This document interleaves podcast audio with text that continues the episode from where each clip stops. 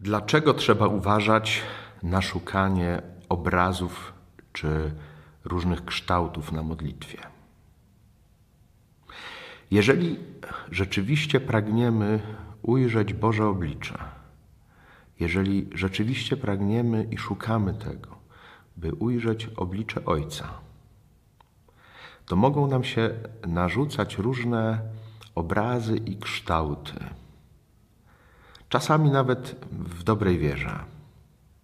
Ale jeżeli zbytnio szukamy, czy zbytnio przylgniemy do tych obrazów czy kształtów, mogą nas później zatrzymywać w modlitwie. Bóg jest duchem. Widzimy go tylko w duchu.